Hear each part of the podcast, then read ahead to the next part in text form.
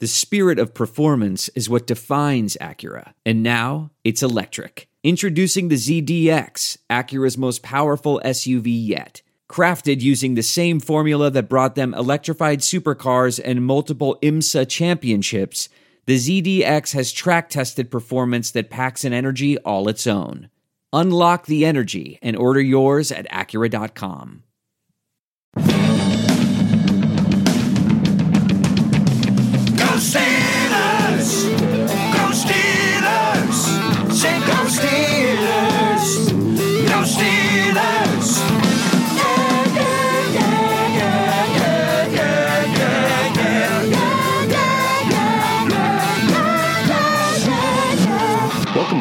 Outpost Podcast, a proud member of the Armchair All Americans Network. It's September 28th, 2020. This is Tom coming to you from Sawdust Studios in the Washington, D.C. Outpost. Nick joins me from the Houston Outpost on the heels of the Steelers' third win Steelers 28, Texans 21.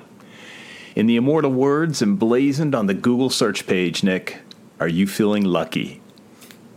I'm feeling lucky because it's the first time that the Pittsburgh Steelers have started a season 3 and 0 since their last Super Bowl appearance. We're not going to talk about what happened during that appearance, but they did make the Super Bowl last time they were 3 and 0, so it's basically free money if you want to bet on the Steelers getting back to the Super Bowl because they're going to. So you should make that bet. You should make that bet at Bet Online. The wait is over. Football is back. It's in full swing. And if by the wait being over, you thought that I was referring to just waiting for football, no. I said that I'm waiting for Steelers glory. And here we are. You may not be at a game this year, but you can still be in on the action at Bet Online. They're going the extra mile to make sure you can get in on everything imaginable this season. From game spreads and totals to team player and coaching props, Bet Online gives you more options to wager than any place online. You can get in on their season opening bonuses today and start off wagering on win division and championship futures now. I think they actually might be keeping some of that stuff open. Either that or we got a little bit of an old copy. But from what I hear, they're being a little bit lax based on the weirdness of this year. Head to betonline.ag today and take full advantage of all that great sign up bonus, little extra extra. BetOnline.ag, your online sportsbook experts. Well, how are you feeling about the game, Nick? I feel great. I think I feel almost identical to the way I felt after the first two games, which is, of course, it's sloppy. It has its moments of uh, you. You see individual players making huge plays, which is to me what I'm paying attention to. I'm looking at how has Ben progressing. How, is TJ going to win Defensive Player of the Year? Does he still look that way? Are we noticing to it? How's Conner? Is that ankle bothering him? How's Chuksa Okorafor going to uh, fare against one of the best defensive players in NFL history? Yes, I know JJ Watt's not in his prime anymore, but he's still a beast. And Chuksa Okorafor holds him well, he basically makes him irrelevant that game. So when I look at the players and I look at what's happening on the field, I feel great. Week to week, I think the players are getting more and more comfortable. I think, of course, it was sloppy. It's not like we're coming in there and dismantling people. And uh, yes, you can say the cumulative record of our opponents at this point, I, I'm pretty sure is 0 and 9. But I mean, the Texans obviously get an asterisk for that, right? But we know, we've watched the Steelers. We've seen some of the most talented Steelers teams ever lose to uh, two win teams with their backup quarterback in the beginning of the season. So when they're actually taking care of these as victories, I like what I'm seeing, and I'm not just taking them as a victory with in a vacuum. Right? We're looking at the player performance, and we're seeing great things uh, from the players individually. And I guess the last thing I'll wrap up with my just initial off the cusp thoughts is that the Steelers were tested. They were exposed in a big way, particularly in the secondary, when you had to play Deshaun Watson, who's just one of the best quarterbacks in the league as far as pushing the ball downfield, as far as escaping the pocket and evading sacks.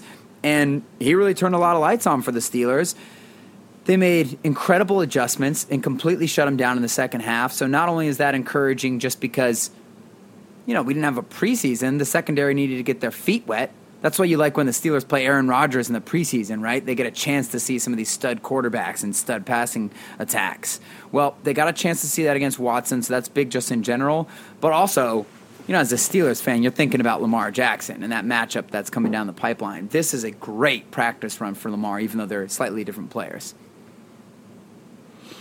You took all my stuff, but uh, I will say this: as the first half progressed, I felt like a like a Sunday night before a day of work that you were just miserable about. Yes. and I got that feeling in the pit of my stomach because I just haven't. You know, it's it's not often we see the Steelers just turn it around at halftime.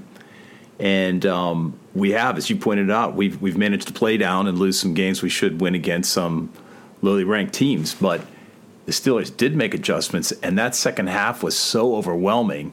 And you know what? We're going to talk a little bit about this in a minute. I cannot pick a, an offensive, actually, a, a star of the game.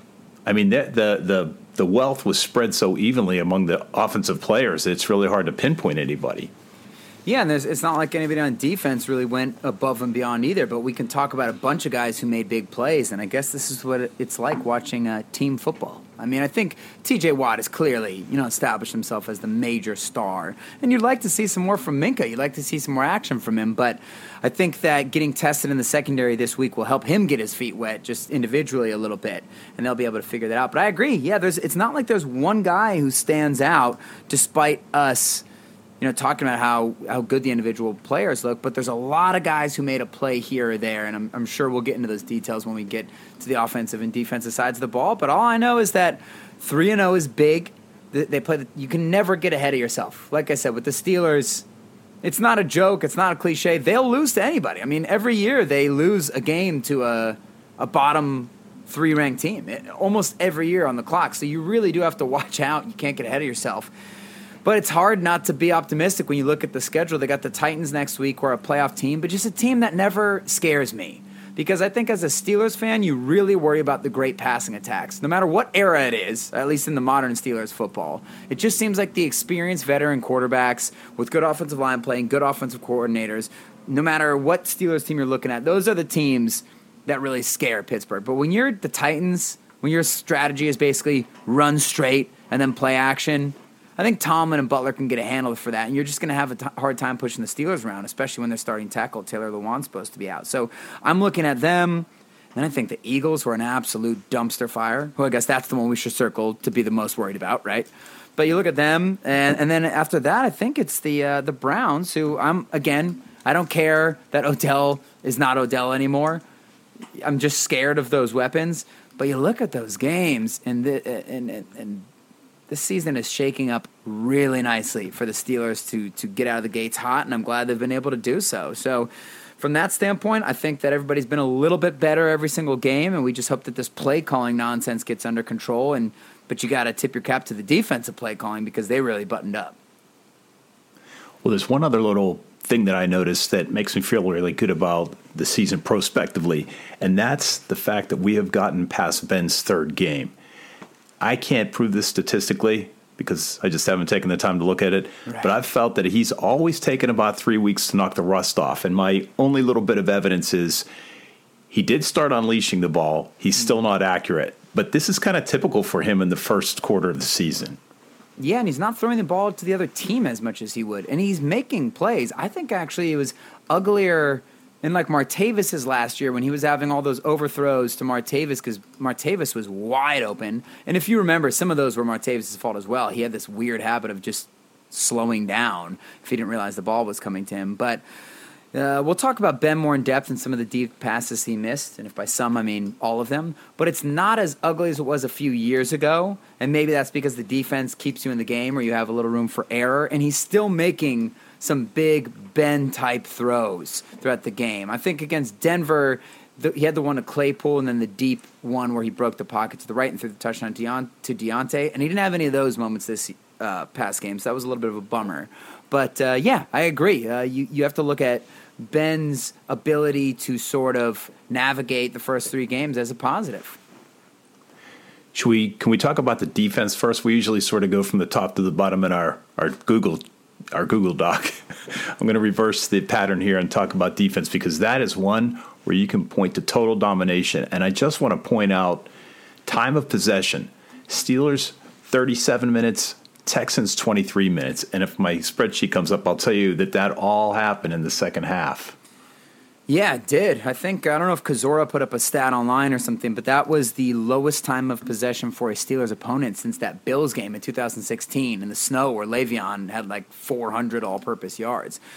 Which is funny because uh, you remember when Todd Haley first started with the team, and the Steelers would lead the league in time of possession, but would go eight and eight the first two years, and we would say like, yeah, it's fine that they have the ball, but they don't score touchdowns when they get in the red zone, and the other team usually just scores in about five plays because the defense is so bad. So it's a misleading statistic.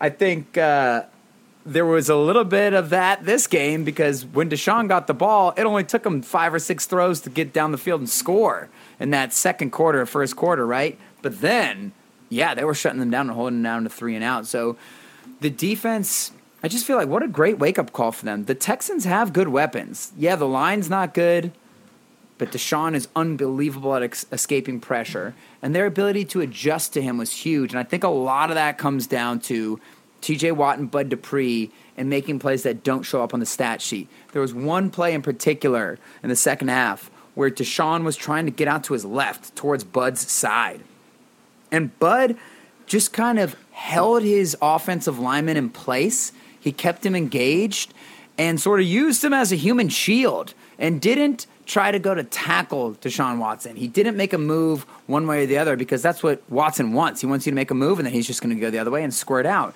He just kind of played basketball defense and said like I'm not going to tackle you. I'm just forcing you back inside because if you dance around like this, eventually Cam Heyward and TJ Watt are going to push their guys into you.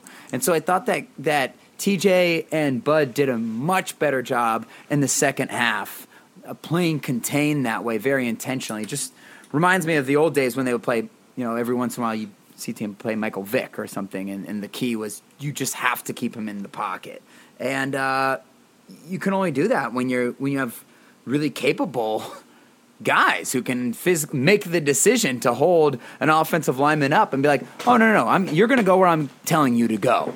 Like if, if you didn't have good enough edge rushers, they would just get pushed off the ball. So I thought that a lot of the ability to de- to contain Deshaun came from those guys being disciplined, and then you know Cam, Alualu, and Tuitt just pushing in and collapsing that pocket and making the walls close in on Deshaun. In the first half, he was um, 14 for 18 for 200 yards. You make a good point. And just for context, if you look at the drive, uh, well, so on the three touchdowns, so out of the six possessions they had in the first half, they had three three and outs, and then they had three touchdowns. One is 74, 54, and 75 yards. So, Right. yeah, And he had two touchdown throws and a pick, and David Johnson had that touchdown run around the edge. Which, by the way, in the first half, when David Ro- Johnson scored that touchdown from the one or two yard line, it was another example of bad contain. It wasn't Deshaun Watson; it was the running back who just walked into the end zone around the right side. So TJ needed to do a better job on that one. Joe Haden was slow in reacting to that one, sort of playing a linebacker position there. So not a huge surprise. But just in general, the, the defense was a little bit undisciplined and they just hadn't been challenged. We saw Driskel go up and down the field on them, so they got a little taste of it during that Broncos game. But yeah, it was nice to see them get tested that way. Uh, do you want to go? So I think that that kind of talks about the the front line, right? And, I mean, obviously TJ made a couple unbelievable plays when he sort of split a double team and just shot out of a cannon towards Deshaun Watson. And he had one on one with Deshaun Watson, which nobody's going to win unless you're the best defensive player in the league, which TJ, you know, no disrespect to Aaron Donald, of course, the king, but TJ Watt is right there. To be able to have the speed to track Deshaun Watson down and bring him down, that's just an elite player kind of thing. And of course, Bud got him a couple times, I think one and a half. And yeah, the defensive line was their usual self. And then I'd say that having that caveat of the, the brilliance of being able to uh, adjust to play a more contained game than a rush game. just to sort of put a point on it, the Steelers had five sacks. Remember, and you didn't mention, but Stephon Tuitt had a sack too. I mean, he had a very good game. That's where it showed up in statistics. So they have they lead the NFL with 15 through three games. Last year they had six through through three games, ended up with 54. Just for a little bit more context, um, 1983 at this point they had 17 sacks. They're high. 2020 15 and They had in 2005 they had 14 sacks. So they are on a torrid pace. Well, they had listen. You know, they've been making historic sack numbers for I think the past four years. Even when the defense wasn't good, they were hitting huge sack numbers. But they were literally getting seven sacks against Cleveland. I say it literally in the true meaning of the word. Like they would get seven sacks against DeShone Kizer back in the day. Now they're just getting them against everybody. And yeah, I mean, none of these offensive lines have been great, but this is obscene the amount of pressure they get. So that seems sustainable. Now I'll also say I gotta kind of we gotta speed up the pace a little bit here, but as far as the inside backers go, Devin Bush was much better in coverage. He got lit up by some tight ends. Noah Fant last week. He made a nice play in the end zone. I don't know if it was on Fells or someone, but a great pass break up in the end zone. Had a couple nice plays cleaning up the trash. Both him and Vince Williams had some nice blitzes. Vince Williams had a sack on Deshaun Watson, and those guys looked good. And then the secondary, yeah, they were putrid at the beginning, but they eventually locked down. And I think the guy who's sort of like he's not the the MVP of the year this year, but he's just a guy that I feel like has taken his game to a noticeable next level. Is Mike Hilton? If he is in the screen with the ball character carry with the ball carrier, he's making the tackle. Another gorgeous tackle for a loss yesterday, and then really maybe the play of the game. I think the play of the game was Mike Hilton's interception on yet another one of those. Deshaun break the pockets to the right. He's going to throw the ball across his body, thirty yards downfield, and so far all of those have been going to wide open receivers. Mike Hilton makes the pick, and it was kind of downhill for the Texans offense from there, but way too early to talk about signing players. Granted, we have talked about Hilton and, and Sutton being, you know, free agents at the end of this year. And right now, I mean, seems like either Hilton has the huge inside track to being the priority for the Steelers, or just other people are going to notice how good he is. But he's been phenomenal. I know this is impossible because we weren't in that in the locker room, but how would you rate um, Keith Butler? Well, I, I I get the impression now that it's a collaborative effort between him and Tomlin, and maybe that's a Butler hater thing to say because you know we he was so bad for so long, and then once they, they get good, we give Tomlin the credit. But then again, that that's not from nothing. They announced that Tomlin will be calling more of the defensive plays, and they started turning around more. Also, the hiring of Teryl Austin happened at the same time when the Steelers finally started turning this around. Traded for Minkah, traded for Steven Nelson, so they got a lot of reinforcements. But I look at it collaboratively as the Steelers. Um, in terms of that defensive strategy. And I would say they did an awesome job. I would say that this is one of the best jobs I've seen them do in a few years because they were getting torch and they made some minor adjustments and it, it was night and day. You like to rate things collaboratively. I rate them capitalistically, mm. as in the buck stops here. Keith is making the big bucks, so he's going to get credit or he's going to get blamed for anything defense in my book because Mike Tomlin gets rated on two things in my book the post game interview and his challenge flags. so, like I said, I mean, actually, speaking of the post game interview, Tom Tom was asked like, "What did you do at halftime?" And all he'd give up appropriately is we made some minor technical adjustments to our rush and coverage, but clearly they did. I mean, that was just shut down football in the second half. Yeah, I think a lot of that goes back to what I was saying about the edge rushers. It's hard to get a beat on what the secondary is doing differently, you know, but you have to play a lot of zone against a guy like Deshaun because if you play man, that means you're turning your back to him and he could really run for some extra yards. He runs to throw, but if you, nobody's looking, I mean, the guy could rip off a 50 yard run. I'll say this one other thing is the other guy who uh, has um, stood out besides Mike Hilton is Tyson Alualu. He's been like he's he's an old man who's just having a huge season. Like Del- it reminds me of Delanie Walker from the Titans a couple years ago. This guy's over on the other side of thirty and he's breaking out. So Alualu has been pretty great. 2020 has been the year of things happening that are completely out of your control. And that's depressing. But what's not depressing is there is one thing that you can control, and that's shaving your bush. Our sponsors at Manscaped are here to remind you to do so. Seriously, guys. I mean, do I have to tell you to be a damn gentleman. Do you want what you want in this life? Well, come get it with Manscaped. They're going to help you out. They're going to help you out with the Lawnmower 3.0, which is a premium electric trimmer that's designed to give you a confidence boost through body image. Look good, feel good, you know the rest of the saying. Their ceramic blade and skin safe technology are designed to reduce nicks or tugs on your fellas down low. The Lawnmower 3.0 is also waterproof, and it comes with an LED light so you can go spelunking. And, you know, just, hey, wait, wait, hold on, hold on, Bob. Hold on. I just need to make sure I don't get caught on any rocky crags here. Let me light up the LED light and get this thing going. You can do a lot of stuff. They got their Shears 2.0 nail kit. Basically, what I'm trying to tell you is they have something for everything. Don't go buy your stuff all over the place and, and, and buying it from people who haven't spent uh, trillions of taxpayer dollars on perfecting this technology on below the belt grooming. Do it at Manscaped, all right? Go to manscaped.com and check out some of these life changing pros, uh, products. Excuse me. In fact, actually, listeners of this show will get 20% off and free shipping with the code armchair at manscaped.com. That's 20% off with free shipping at manscaped.com and use the code armchair. Listen, I am an actual user of this product. It's worth it. Use that armchair code. It's time to grab 2020 by the horns by shaving that front trunk. Horn seems to be the inappropriate word there, but I'm not gonna I'm not gonna go there. Where I'm going is the way you opened this thing. It seems to me that they should get Devin Bush to do this as a representative. They should get Devin Bush. Yeah, because he he shaved the, the ponytail. That was such a bummer. I liked it. It was Oh, so unique. ugly. Oh, he could have. That's what I was great. He could have put a like a blade on the end of it. I'd bet that if he brought it back, though, you'd turn around, and I'd make that bet at BetOnline.ag. Football is in full effect, with many of the teams strutting their stuff early. We're talking about the Pittsburgh Steelmen. The NBA Finals are here. The MLB playoffs are in full swing. Apparently, you might not be at a game this year, but you can still be in on the action at Bet Online.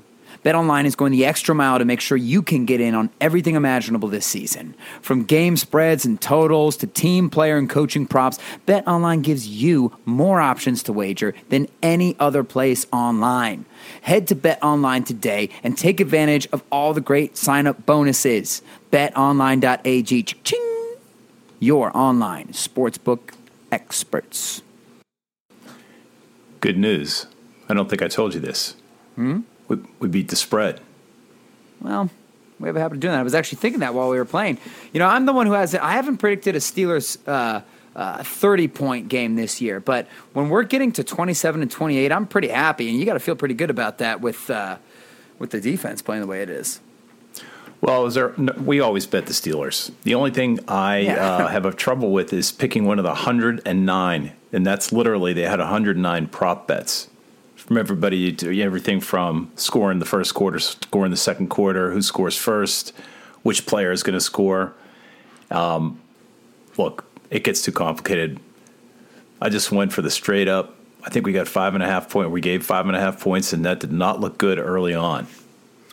But by the end of it, made it happen. And partially because the offense was able to get a few things going in the second half. So, what was your overarching view of how the offense performed? I know we did general themes earlier, but as we shift our focus into the offensive performance, uh, do you have any thoughts? I know you said that there's no real main standout, but there was a lot of people contributed. Look, man, you you diversified your risk. You had everybody involved in this thing. Conner, yeah, Conner got 109 yards, and I think it was legit. People weren't giving him um, enough credit for last week's 100 yard game, but uh, 109 yards on 18 carries. He had a long of 25 on one run, but we saw the emergency of one Anthony McFarland, a bet that may have paid off for the Steelers. Six attempts for 42 yards. But I will say, I wouldn't call this an explosion, but Eric Ebron is for real. And at least for one game, we got our money's worth. It is so nice to see that connection come to life because yeah, he had like 50 or 60 receiving yards, but really the play of the game in my mind was the touchdown. It was an absolute gorgeous ballsy pass. So you know what? Earlier in the uh, episode, I said we didn't have a signature Ben throw.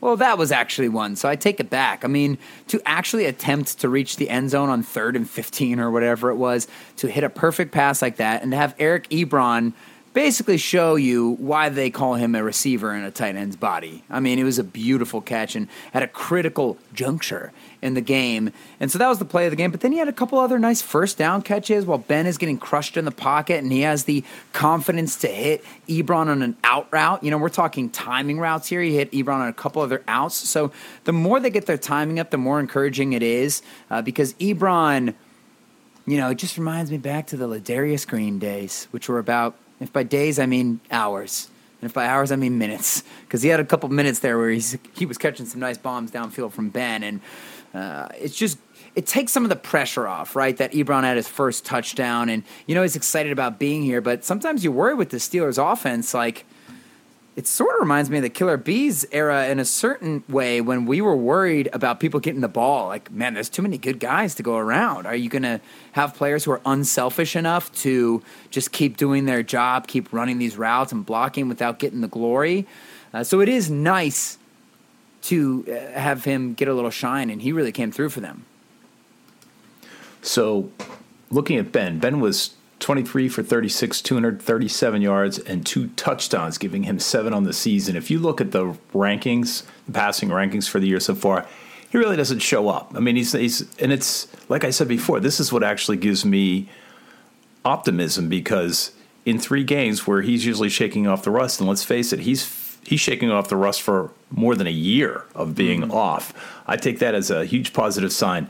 The fact that he, how many he had like three bombs basically passes over 35 yards that he at least he made an attempt to. And this is this feels like me to me like a naval battleship in guam during world war ii they've got to fire off about three to five shots just to calibrate their target. And that's what that feels like. And i predict big things for next week You're not wrong because he's calibrated over the last few years. We keep bringing it up. We'll keep bringing it up because it's such a jarring, I wouldn't say statistic because we're not citing the statistics, but we used to cite them in past years, right? When they were happening. But he does have to calibrate the bomb, it seems, especially when you're talking about new receivers. And he's got a lot of calibrating to do because I'm pretty sure he went 0 for 8 on passes over 15 or 20 yards. So, yeah, that's rough but it's not like he's firing it into the middle of nowhere like we've actually seen him do in some prior seasons and he's being very efficient underneath he is making a lot of throws right now while he's getting crushed by somebody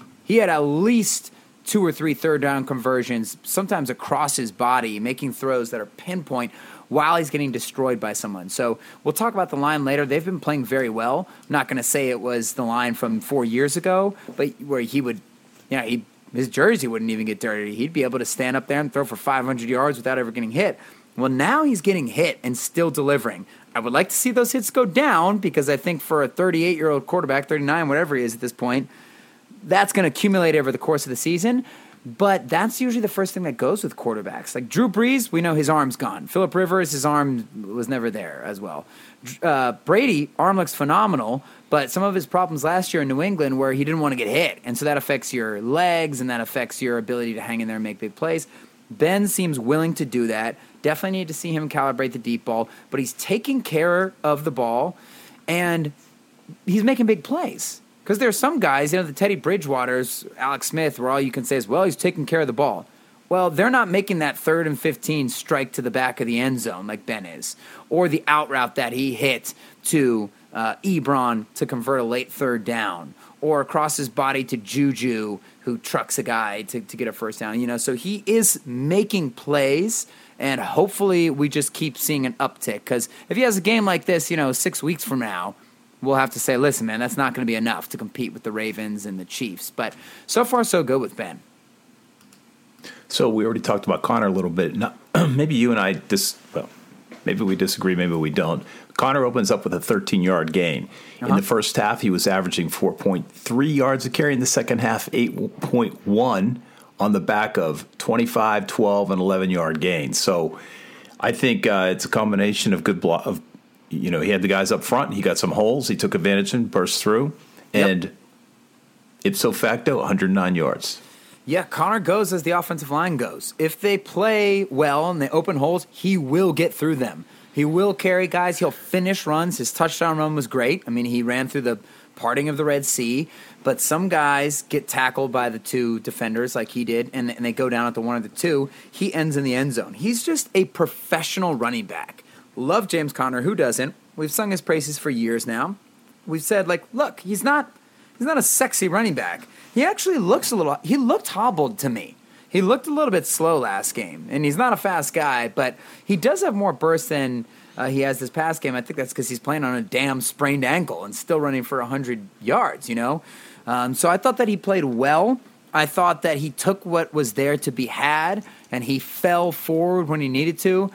I don't necessarily think he had any plays where he just showed elite running back talent in terms of like, hey, it's one on one in the open field. He's making a guy miss or completely trucking a guy and keep running or throwing a stiff arm on someone. He didn't have any jaw dropping plays like that, but he did a good job uh, picking up what the offensive line laid out for him.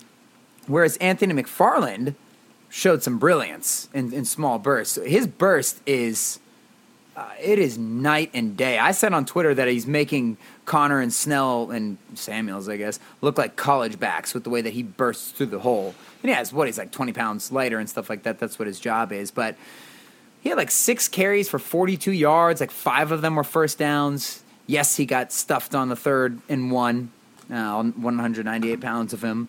But I really hope that he gets a bigger piece of the pie. I'd like to see, you know, five to eight touches for him a game to help spell Conner, extend Conner, and just give the Steelers, uh, you know, something that they're missing with uh, with big plays because it, it, was significant. I I'm already way in on him over Snell and um, of course over Samuels. Although I will say Snell did an awesome job in the short yardage, so that role's still open for him. Well, I question why we need to put in Snell or Samuels in these third down and two situations. Yeah. Snell was seven seven carries for eleven yards. Samuels was one carry for one yard. It just seems mm-hmm. like we've got to get him in there. His mom's come to the game. Yeah, it's like a Dri Archer thing. They're just trying to justify their investment in this guy, and we've been makes me feel bad because you don't want to talk about a guy like that. I'm not saying he's total garbage, but just he doesn't do anything better than anybody else on the running back room. Like the catching is fine. Like you're acting like this is Marshall Faulk or Alvin Kamara or Le'Veon Bell. Like look at the hand. Le'Veon Bell makes catches downfield. He had a like a touch a big play for the Jets in week one where he runs a go route and catches it with tight coverage. That's not what Samuels is. Are his hands better than Conner's? It's the same thing. So why are you even putting this guy in? They just seem so desperate to to find a role for him. And I just think that they're trying too hard. You have three guys who are better, and what he offers isn't so unique that it would also take one of the wide receivers off of the field. So it's just frustrating. I know he's not like Dri Archer because Dri Archer was a total gimmick guy, but it just reminds me of like, well, we this worked one time. We really want to see this work. Let's talk about Juju, who opens the game on a third and ten, pass on the left side from Ben, and does a salmon backflip for the first down. Incredible. He's had. I mean, how refreshing is it to see how great of a year he's having already? He already had like it's not like he's had a giant game, but he scored in like every single game. It seems like at least the first one and this one. He's making critical third down plays. So the salmon back jump was unbelievable. One of my favorite plays of the game. Uh, last week, he had the stiff arm of doom to pick up a third and 18, and you are once again seeing the value of Juju. He is just unbeatable on that crosser route. He's a new Wes Welker, a new Julian Edelman in terms of it must be so annoying to play against him, seeing how many different ways can he catch this crosser. But then he just puts people onto the ground, and he's very detailed in, in what he does, and he has such great body control. And yeah, he's getting a chance to go off, uh, which is nice with Juju. And so some people were saying this online. I think it was at Steelers Takeaways. Um, I forgot his first name. I'm blanking on his first name right now because we are uh, in the middle of a podcast. I feel bad. Sorry, buddy. But uh, great account with the Pittsburgh Sports Steelers Takeaways. He put out a tweet that said he thinks that maybe the Steelers are struggling uh, to find an identity. Like, what do they want to do on offense? Are we a passing offense? Who's our go-to guy? And I agree. I think that that's part of it. They're trying to figure out, like, okay, how does this run? You know, they had five or so years of really knowing the order of operations and who needed to get the ball and what made them go. And now they're trying to figure it out. But what I think is encouraging is number one, Diontae Johnson said on Twitter that he's going to be fine. So yes, he got injured in the game, but he should be fine. And number two, his his targets at his time of leaving, like they didn't double the next guy, but they're they're much higher. It was like twenty four to fourteen or something in terms of him versus Juju in the recent games. But long story short, they are really trying to make Diontae the featured guy. And we heard reports in practice from last week that Diontae said in one day of practice he got pretty much every single solitary ball thrown his way. They're really trying to make that work. And I know you and I agree, and a lot of Steelers Nation agrees. You see something special in this guy. He is the most dynamic playmaker the Steelers have. He can do everything. He can go short. He can go long. He can catch. He can fumble. He can juke people out. He can go for long touchdowns. I mean, he is the guy that you want to get the ball in his hands. So I think that once he comes back, Ben and him, their chemistry is just going to continue to ascend, and he can kind of be the go-to guy. Not like AB in the pure volume, but he can be the go-to guy, and then that makes Juju's role and Conner's role and Claypool's roles all more defined. You brought up uh, the chemistry between Diontae and Ben. The one play that really stands out to me is the first and 10 from the, the Houston 13 when they did the reverse to, to Diontae. Uh, the injury, yeah, But Ben threw that block Yeah, on the again. left side. yeah, never again. That that actually helped spring him. But Ben tried to make a tackle last week on an interception, and he tried to make a block. Those days are over, Ben. We'll always remember the Nick Harper tackle, but just stop it, please. We we, we can't spare that now. Just chill.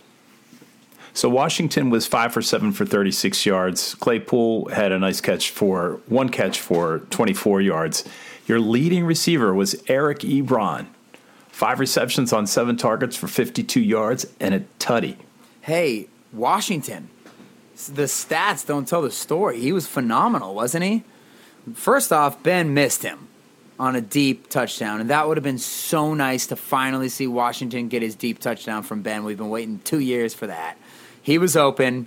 It wasn't uh, wide ass open, as Bruce Arians would say, but it was definitively open. He had to step on the two guys, and Ben just overthrew him. Ben acknowledged it in the postgame, but damn, that would have put a total, totally different, uh, you know, texture on Washington's day. And hopefully Diontae doesn't have to miss another week. But it is pretty cool to see, like, hey, if you if one of these guys has to miss a week, you're good with the receiving core.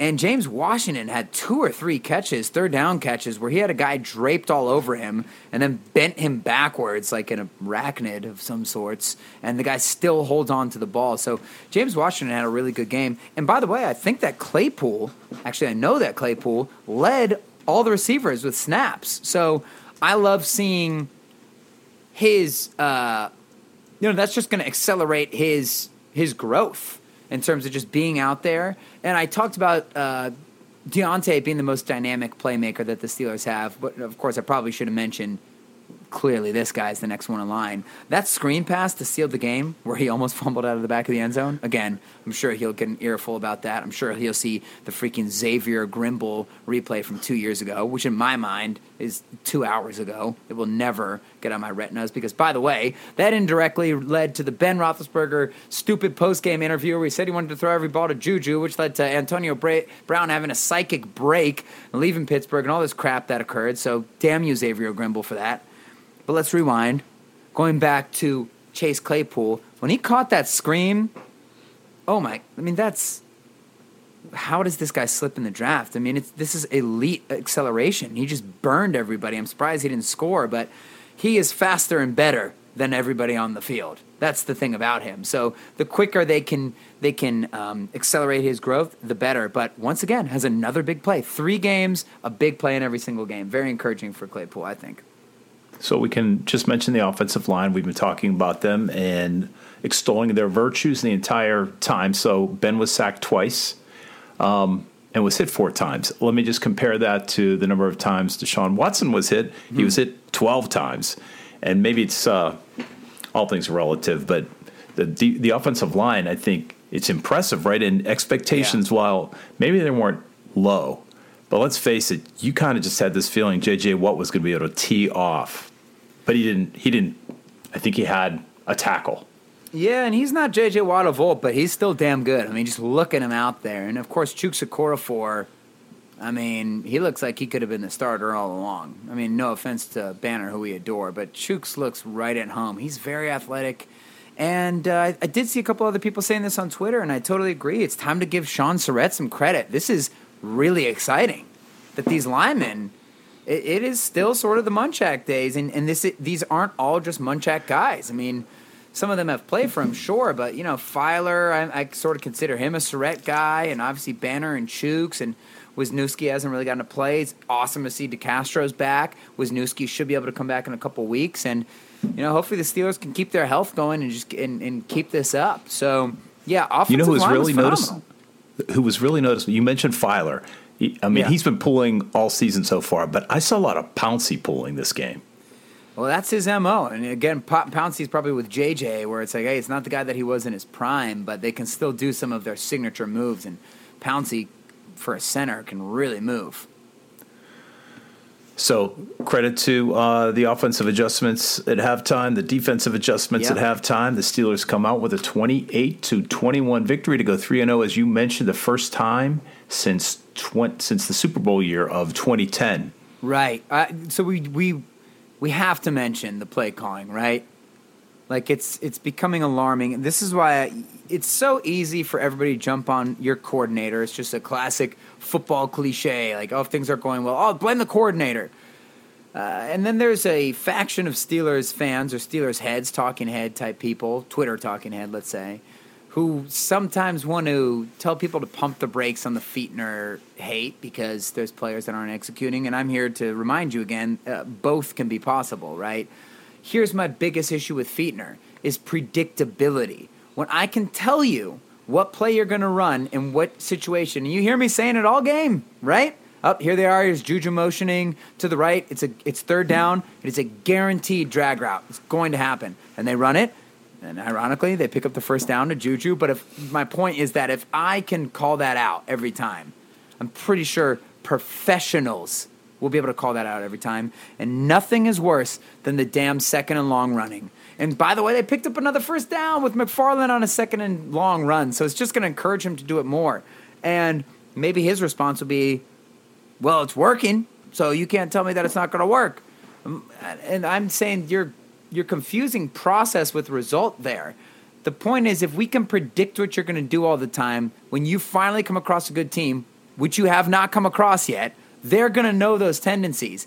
It's like when they ran that toss crack to Jaylen Samuels against the Patriots in our lone victory in the past six decades against the Patriots, it feels like. And he ran for 130 yards and they won the game. And then they came out last year in the opening game and they're like, we're going to do the same thing. And they got negative yardage totals for rushing because they just try to do the same thing over and over again.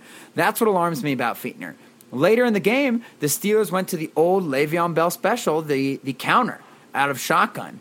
And they ran the Texans into the ground and sealed the game off of a bunch of 10 yard runs off of that counter. But he was literally running the play to the left and then the identical play with the identical formation and identical motion just to the right.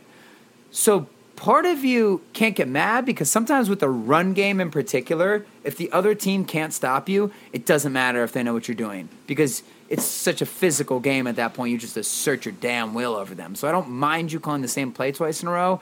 But once again, these are we've seen these bite the Steelers in the butt as they get down closer to the season. So the predictability is killing me, and it just really is time to unleash Ben. Like, just be a passing offense. They don't move. The, they're not Kyle Shanahan. Ben isn't that kind of quarterback where he just gets in that little Drew Brees rhythm. Fichtner isn't the kind of offensive coordinator who knows how to sequence plays. The Steelers don't have enough discipline to run all these funky little screens consistently all the time. They either get 10 yards or negative three yards, right? But what we have seen is when it gets desperate and the Steelers get down, like they've done recently, they go to the air, they come back, they win the game, and then they, you know, sit on the ball or whatever it is. So it, that is something to watch. I'm just here to say that it definitively is a problem. People can't say that it's not a problem, but let's give them a little bit of a benefit of the doubt because they can still adjust that strategy as they go on. We don't let the uh, we can't let the podcast end without acknowledging and mourning the loss of the Kansas Comet. Gale Sayers dies at the age of 77. He'd been living with dementia. Uh, hopefully, you all heard of Gale Sayers. He was uh, made he was famous in his own right, but obviously there was a huge te- made-for-television movie about him. But Gale Sayers was the youngest player ever inducted into the Hall of Fame at the age of 34. He only played seven seasons, but in that time, he was a five time All Pro who averaged five yards a carry for his career and twice led the league in rushing. Um, and that, the second year, the 1969, when he had over a 1,000 yards, after having torn both his ACL and MCL in his right knee in the previous season. That is a man. I can't express to you how important it is that you go watch his highlights if you haven't. Most of the really old school players, gonna be honest, the highlights you don't need to watch them. You you you know them if you need to watch them. You know the Lynn Swann highlights, like those still hold, right? Those hold water. The players have just gotten so much more athletic today that are you know, our bar for watching a cool highlight is is higher because Saquon Barkley jumps over people in the middle of runs. Like it's just a normal move he has, right? Gale Sayers is that guy. It looks like he belongs in today's game. The way he cuts, the way he or he would cut, the way he runs, so smooth. I'm pretty sure that after his NFL career ended, he he died temporarily, was reincarnated, went to University of Southern Carolina in the 2000s under the name of Reggie Bush and dominated there for a while, and then played a little bit in the NFL, kind of just you know haphazardly, and then went back to being Gale Sayers because he's Reggie Bush, but in the NFL. So. What an unbelievable player! I think he has like the the least rushing yards in the Hall of Fame as well, because his career got cut short because nobody knew how to do surgery back then. Kind of like the Chargers, you know, doctor who poked Tyrod Taylor in the lungs this past week or two weeks ago. Uh, maybe he's an old, maybe he's reincarnated as well. But he, that just tells you everything you need to know. Like he was that young, he didn't have the rushing yard totals, and it was a no brainer. Oh, this guy's first ballot. So watch the highlights. So sad to hear he's died. What a legend. He really hasn't died because he'll live forever. What name do you associate Gale Sayers with? What name do I associate it with? Ah, I don't know. I, just his own. When I hear his name, I, I, I shake and I just do a little bow.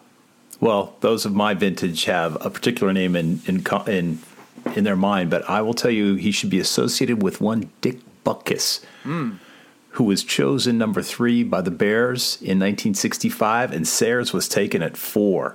That sounds that sounds like half of the Steelers half.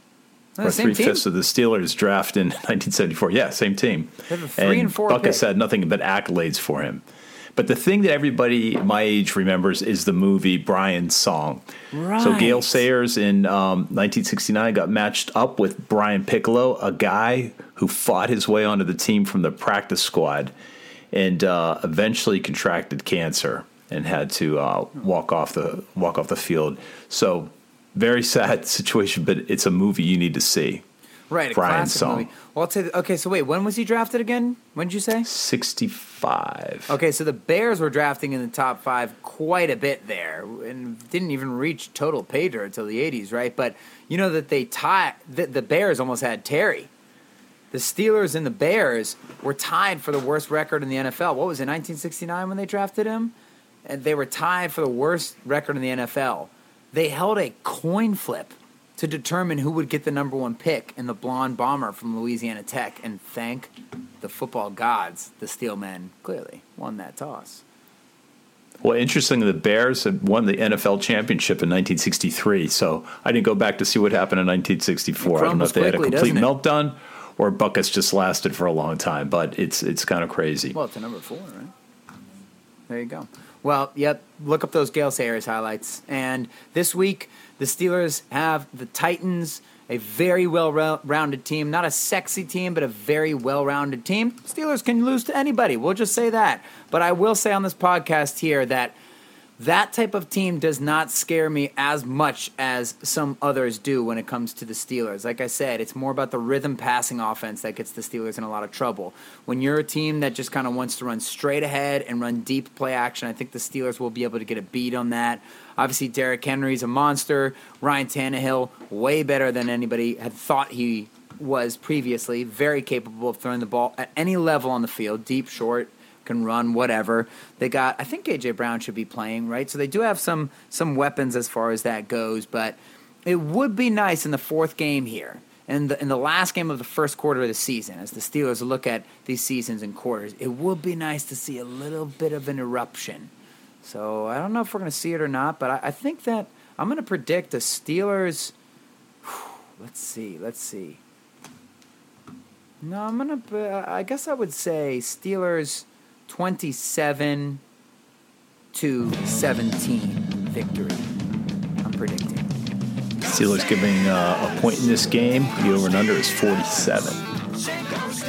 Visit the website, SteelersOutpost.com. Check us out on Instagram at Steelers Outpost. Hit us up on Twitter at Steelers Outpost or shoot us an email at SteelersOutpost at gmail.com. Thanks for listening. Until next week, go Steelers.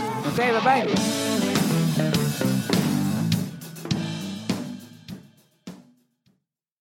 There are some things that are too good to keep a secret. Like how your Amex Platinum card helps you have the perfect trip. I'd like to check into the Centurion Lounge. Or how it seems like you always get those hard to snag tables. Ooh, yum. And how you get the most out of select can't miss events. With access to the Centurion Lounge, Resy Priority Notified, and Amex card member benefits at select events, you'll have to share. That's the powerful backing of American Express. Terms apply. Learn more at americanexpress.com slash with Amex. I want to tell you a story. It's a story about a scandal, broken relationships, gossip, rumors, money, corporate rivalry, and a broom. A performance enhancing broom. My name is John Cullen.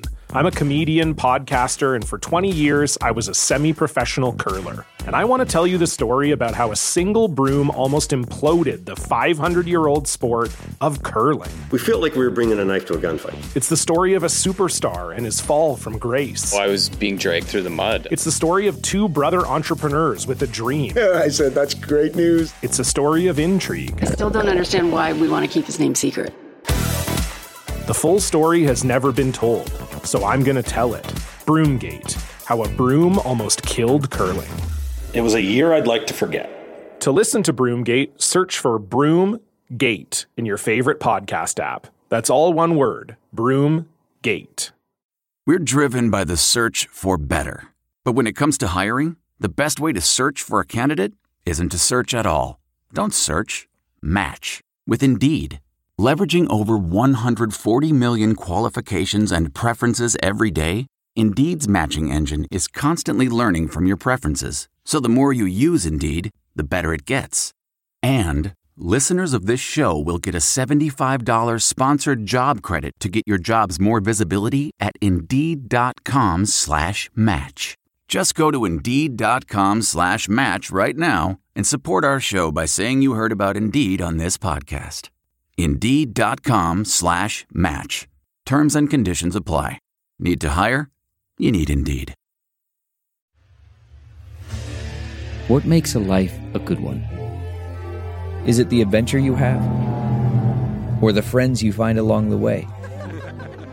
Maybe it's pursuing your passion while striving to protect, defend, and save what you believe in every single day. So, what makes a life a good one? In the Coast Guard, we think it's all of the above and more. But you'll have to find out for yourself. Visit gocoastguard.com to learn more.